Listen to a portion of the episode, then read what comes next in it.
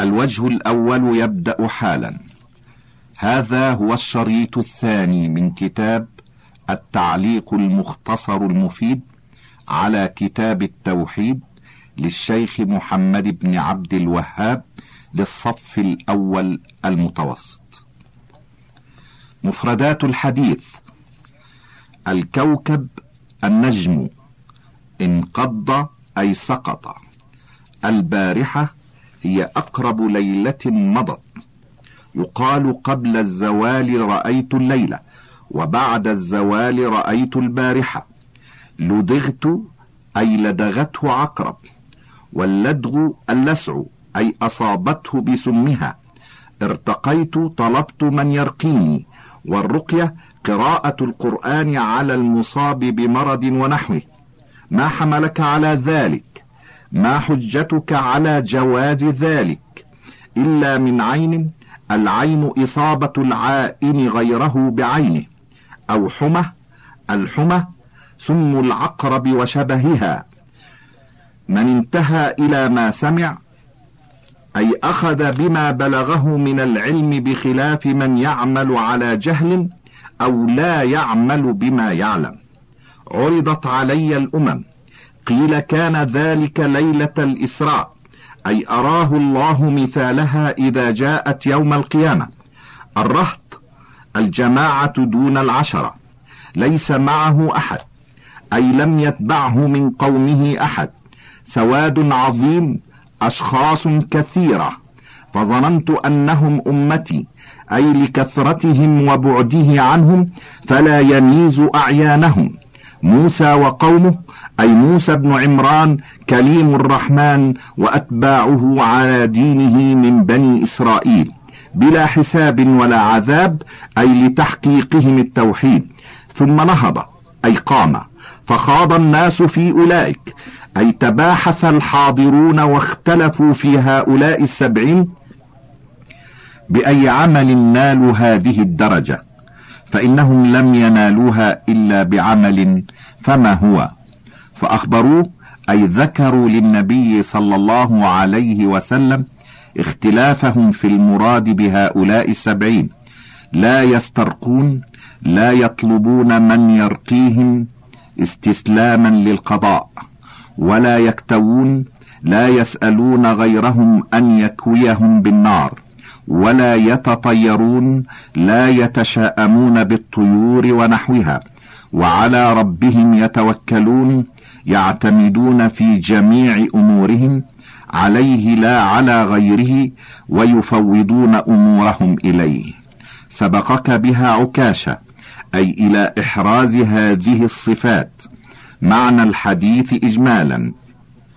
يصف لنا حسين بن عبد الرحمن حوارا دار في مجلس سعيد بن جبير بمناسبة انقضاض كوكب في الليل. فأخبرهم حسين أنه شاهد انقضاضه لأنه لم يكن حين ذاك نائما إلا أنه خاف أن يظن الحاضرون أنه ما رأى النجم إلا لأنه يصلي فأراد أن يدفع عن نفسه إيهام تعبد لم يفعله كعادة السلف في حرصهم على الإخلاص فأخبر بالسبب الحقيقي ليقظة وأنه بسبب إصابة حصلت له فانتقل البحث إلى السؤال عما صنع حيال تلك الإصابة فأخبر أنه عالجها بالرقية فسأله سعيد عن دليله الشرعي على ما صنع. فذكر له الحديث الوارد عن الرسول صلى الله عليه وسلم في جواز الرقية فصوبه في عمله بالدليل ثم ذكر له حالة أحسن مما فعل وهو الترقي إلى كمال التوحيد بترك الأمور المكروهة مع الحاجة إليها. توكلا على الله كحالة السبعين الألف الذين يدخلون الجنة بغير حساب ولا عذاب حيث وصفهم الرسول صلى الله عليه وسلم بأنهم يتركون الرقي والكي تحقيقا للتوحيد ويأخذون بالسبب الأقوى وهو التوكل على الله ولم يسألوا أحدا غيره الرقية فما فوقها. مناسبة الحديث للباب. أن فيه شيئا من بيان معنى تحقيق التوحيد وثواب ذلك عند الله تعالى. ويستفاد من الحديث اولا فيه فضيلة السلف وأن ما يرونه من الآيات السماوية لا يعدونه عادة بل يعلمون أنه آية من آيات الله. ثانيا فيه حرص السلف على الإخلاص وشدة ابتعادهم عن الرياء. ثالثا فيه طلب الحجة على صحة المذهب وعناية السلف بالدليل. رابعا فيه مشروعية الوقوف عند الدليل والعمل بالعلم. وأن من عمل فيما بلغه فقد أحسن. خامسا فيه تبليغ العلم بتلطف وحكمة. سادسا فيه إباحة الرقية. سابعا فيه إرشاد من أخذ بشيء مشروع إلى ما هو أفضل منه. ثامنا فيه فضيلة نبينا محمد صلى الله عليه وسلم حيث عرضت عليه الأمم. تاسعا فيه أن الأنبياء متفاوتون في عدد أتباعهم. عاشرا. فيه الرد على من احتج بالأكثر وزعم أن الحق محصور فيهم. حادي عشر. فيه أن الواجب اتباع الحق وإن قل أهله. ثاني عشر. فيه فضيلة موسى عليه السلام وقومه. ثالث عشر. فيه فضيلة هذه الأمة. وأنهم أكثر الأمم اتباعا لنبيهم صلى الله عليه وسلم رابع عشر فيه فضيلة تحقيق التوحيد وثوابه خامس عشر فيه إباحة المناظرة في العلم والمباحثة في نصوص الشر للاستفادة وإظهار الحق. سادس عشر فيه عمق علم السلف لمعرفتهم أن المذكورين في الحديث لم ينالوا هذه المنزلة إلا بعمل.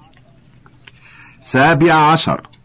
فيه حرص السلف على الخير والمنافسة على الأعمال الصالحة. ثامن عشر. فيه أن ترك الرقية والكي من تحقيق التوحيد. تاسع عشر. فيه طلب الدعاء من الفاضل في حياته. عشرون. فيه علم من أعلام نبوته صلى الله عليه وسلم حيث أخبر أن عكاشة من السبعين الذين يدخلون الجنة بلا حساب ولا عذاب فقتل شهيدا في حروب الردة رضي الله عنه. الحادي والعشرون. فيه فضيلة عكاشة بن محصن رضي الله عنه الثاني والعشرون. فيه استعمال المعاريض وحسن خلقه صلى الله عليه وسلم حيث لم يقل للرجل الآخر لست منهم الثالث والعشرون. فيه سد الذرائع لئلا يقوم من ليس أهلا فيرد والله أعلم. باب الخوف من الشرك. وقول الله عز وجل إن الله لا يغفر أن يشرك به ويغفر ما دون ذلك لمن يشاء. وقال الخليل عليه السلام واجنبني وبني أن نعبد الأصنام. مناسبة وضع هذا الباب في كتاب التوحيد. أن المصنف رحمه الله لما ذكر التوحيد وفضله وتحقيقه ناسب أن يذكر الخوف من ضده وهو الشرك ليحذره المؤمن ويخافه على نفسه. المفردات الخوف توقع مكروه عن أمارة مضمونة أو معلومة ويضاد الخوف الأمن. الشرك صرف شيء من العبادة لغير الله. لا يغفر أن يشرك به أي لا يصفح ولا يعفو عن عبد لقيه وهو يعبد غيره ويغفر ما دون ذلك أي يغفر ما دون الشرك من الذنوب لمن يشاء أي يشاء المغفرة له من عباده حسب فضله وحكمته الخليل الذي بلغ أعلى درجات المحبة والمراد به إبراهيم عليه السلام الذي اتخذه الله خليلا. اجنبني وبني اجعلني وإياهم في جانب وحيز عن ذلك. الأصنام جمع صنم وهو ما كان منحوتا على صورة البشر أو على أي صورة. ومعنى الآية الأولى إجمالا أن الله سبحانه يخبر خبرا مؤكدا أنه لا يغفر لعبد لقيه وهو مشرك به ليحذرنا من الشرك وأنه يغفر ما دون الشرك من الذنوب لمن يشاء أن يغفر له تفضلا وإحسانا لئلا نقنط من رحمة الله. ومعنى الآية الثانية إجمالا أن إبراهيم الخليل عليه الصلاة والسلام يدعو ربه عز وجل أن يجعله هو وبنيه في جانب عن عبادة الأصنام وأن يباعد بينه وبينها لأن الفتنة بها عظيمة ولا يأمن الوقوع فيها. ومناسبة الآيتين للباب أن الآية الأولى تدل على أن الشرك أعظم الذنوب لأن من مات عليه لا يغفر له وهذا يوجب للعبد شدة الخوف من هذا الذنب الذي هذا شأنه. والآية الثانية تدل على أن إبراهيم خاف الشرك على نفسه ودعا الله أن يعافيه منه فما الظن بغيره. فالآيتان تدلان على وجوب الخوف من الشرك. ما يستفاد من الآيتين. أولا أن الشرك أعظم الذنوب لأن الله تعالى أخبر أنه لا يغفره. لمن لم يتب منه. ثانيا أن ما عدا الشرك من الذنوب داخل تحت المشيئة. إن شاء الله غفره بلا توبة وإن شاء عذب به. ففي هذا دليل على خطورة الشرك. ثالثا الخوف من الشرك فإن إبراهيم عليه السلام إمام الحنفاء الذي كسر الأصنام بيده خافه على نفسه فكيف بمن دونه؟ رابعا مشروعية الدعاء لدفع البلاء وأنه لا غنى للإنسان عن ربه. خامسا مشروعية دعاء الإنسان لنفسه ولذريته. سادسا الرد على الجهال الذين يقولون لا يقع الشرك في هذه الأمة فأمنوا منه فوقعوا فيه.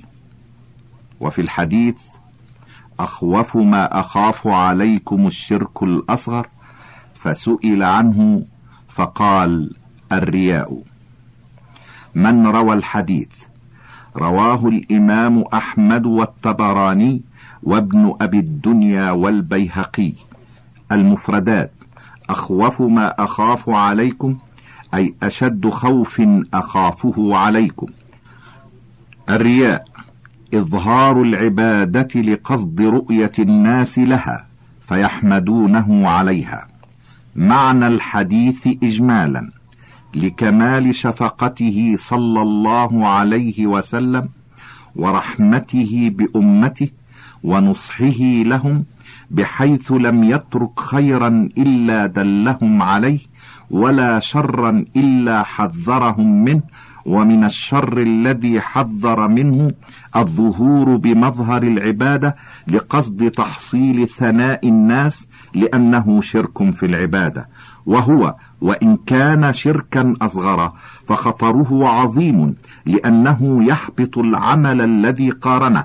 ولما كانت النفوس مجبولة على محبة الرياسة والمنزلة في قلوب الخلق إلا من سلم الله كان هذا أخوف ما يخاف على الصالحين لقوة الداعي إليه بخلاف الداعي إلى الشرك. الأكبر فإنه إما معدوم في قلوب المؤمنين الكاملين وإما ضعيف. مناسبة الحديث للباب أن فيه الخوف من الشرك الأصغر كما أن في الآيتين قبله الخوف من الشرك الأكبر والباب شامل للنوعين. ما يستفاد من الحديث؟ أولا فيه شدة الخوف من الوقوع في الشرك الأصغر وذلك من وجهين. الأول أن الرسول صلى الله عليه وسلم تخوف من وقوعه تخوفا شديدا. الثاني أنه صلى الله عليه وسلم تخوف من وقوعه في الصالحين الكاملين فمن دونهم من باب أولى. ثانيا فيه شدة شفقته صلى الله عليه وسلم على أمته وحرصه على هدايتهم ونصحه لهم. ثالثا فيه أن الشرك ينقسم إلى أكبر وأصغر. فالأكبر هو أن يسوى غير الله بالله فيما هو من خصائص الله.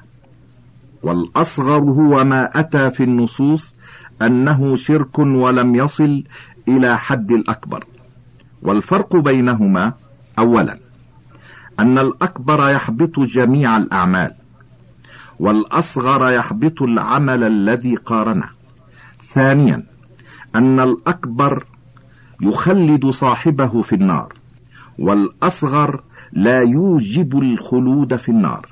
ثالثا أن الأكبر ينقل عن الملة والأصغر لا ينقل عن الملة.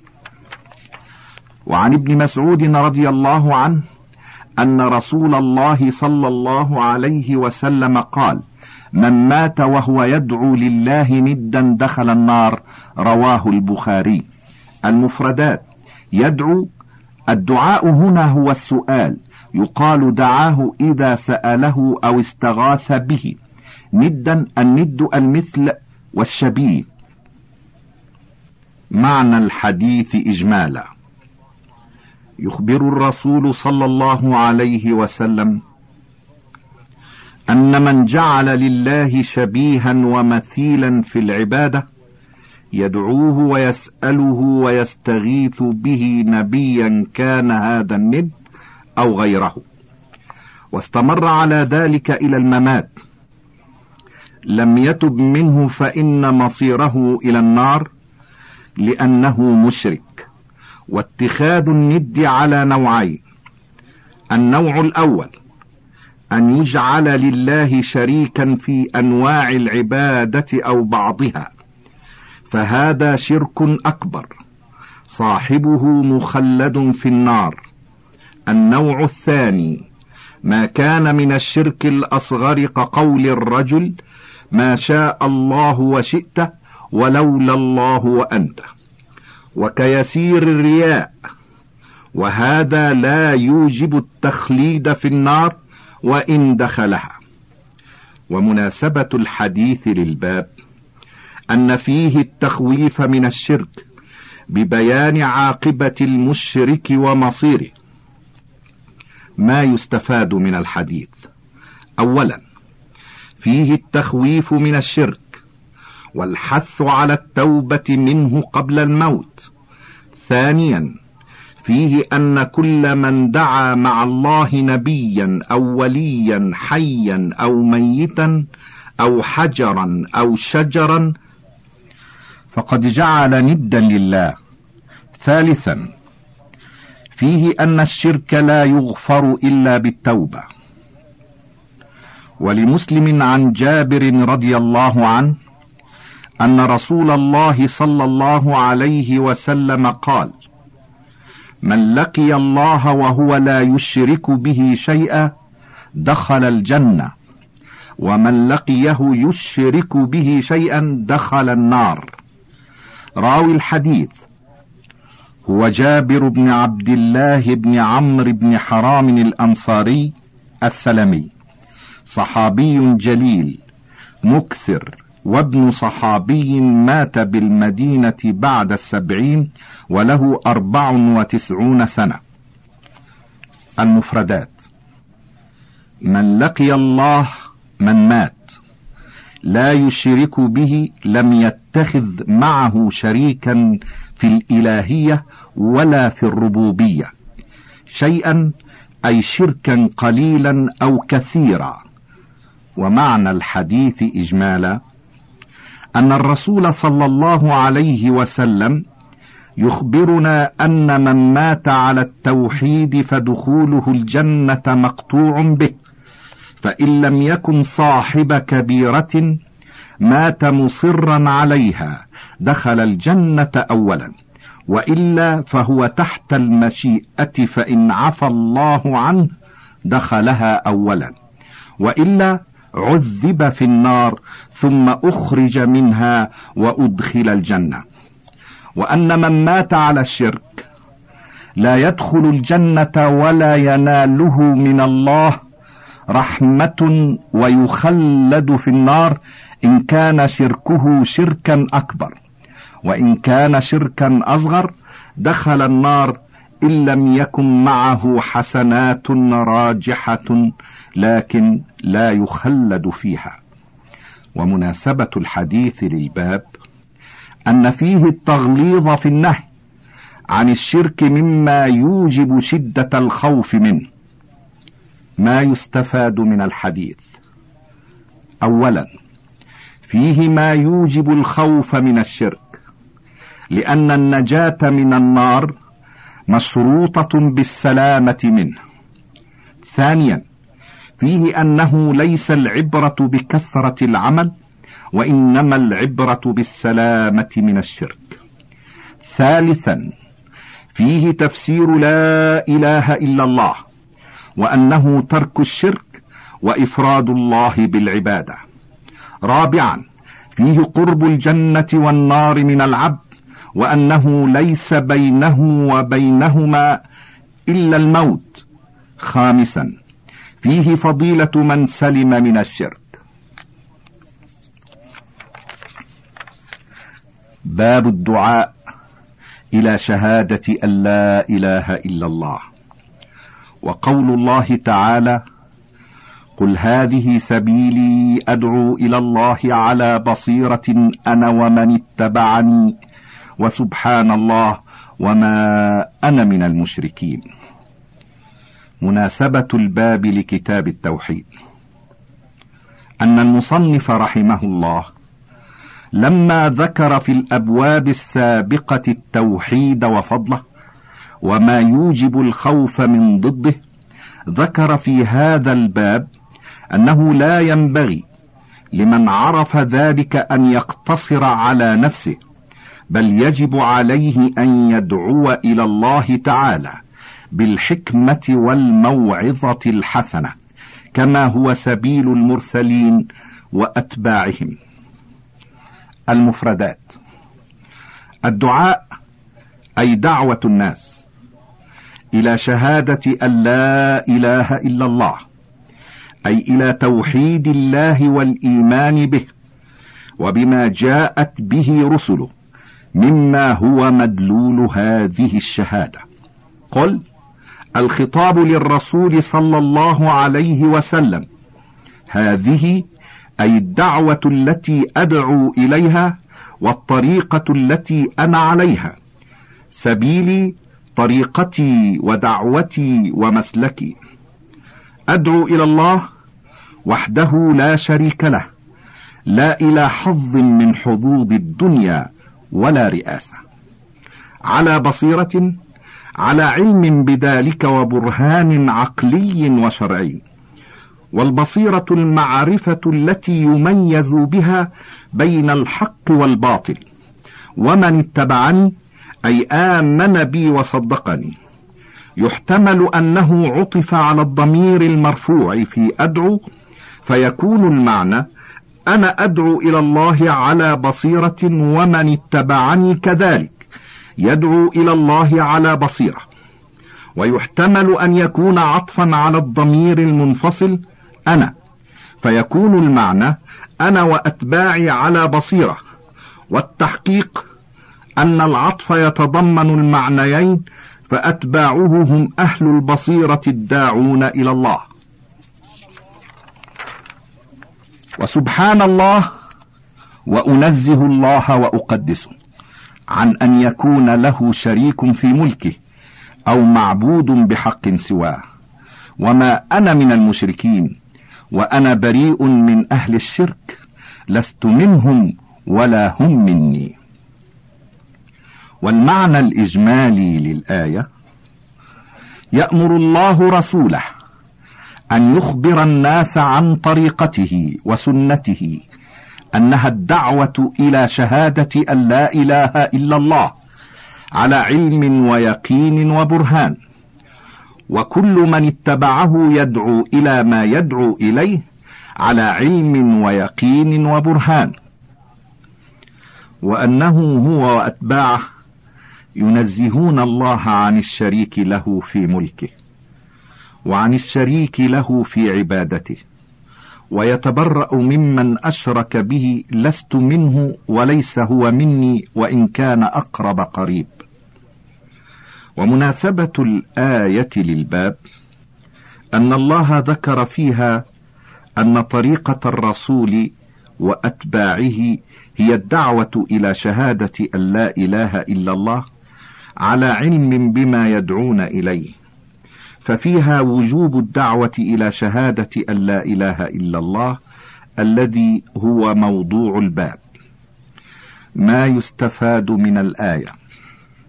أولا فيها أن الدعوة إلى شهادة أن لا إله إلا الله هي طريقة الرسول وأتباعه. ثانيا فيها أنه يجب على الداعية أن يكون عالما بما يدعو إليه عالما بما ينهى عنه. ثالثا فيها التنبيه على الإخلاص في الدعوة بألا يكون للداعية مقصد سوى وجه الله لا يقصد بذلك تحصيل مال أو رئاسة أو مدع من الناس. رابعا فيها أن البصيرة فريضة لأن اتباعه صلى الله عليه وسلم واجب ولا يتحقق اتباعه إلا بالبصيرة وهي العلم واليقين. خامسا فيها دليل على حسن التوحيد لأنه تنزيه لله. سادسا فيها دليل على قبح الشرك لأنه مسبة لله.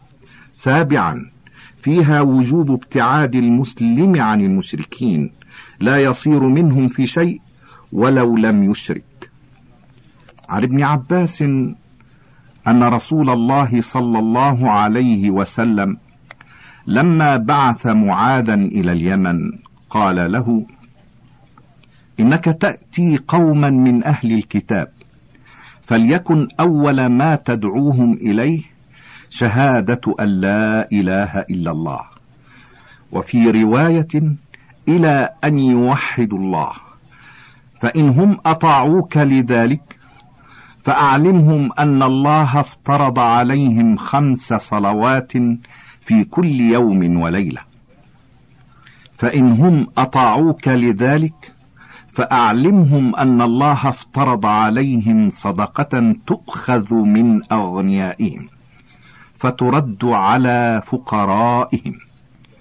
فإن هم أطاعوك لذلك فإياك وكرائم أموالهم واتقي دعوة المظلوم فإنه ليس بينها وبين الله حجاب. أخرجاه فضلا اقلب الشريط وأعده إلى بداية الوجه الثاني.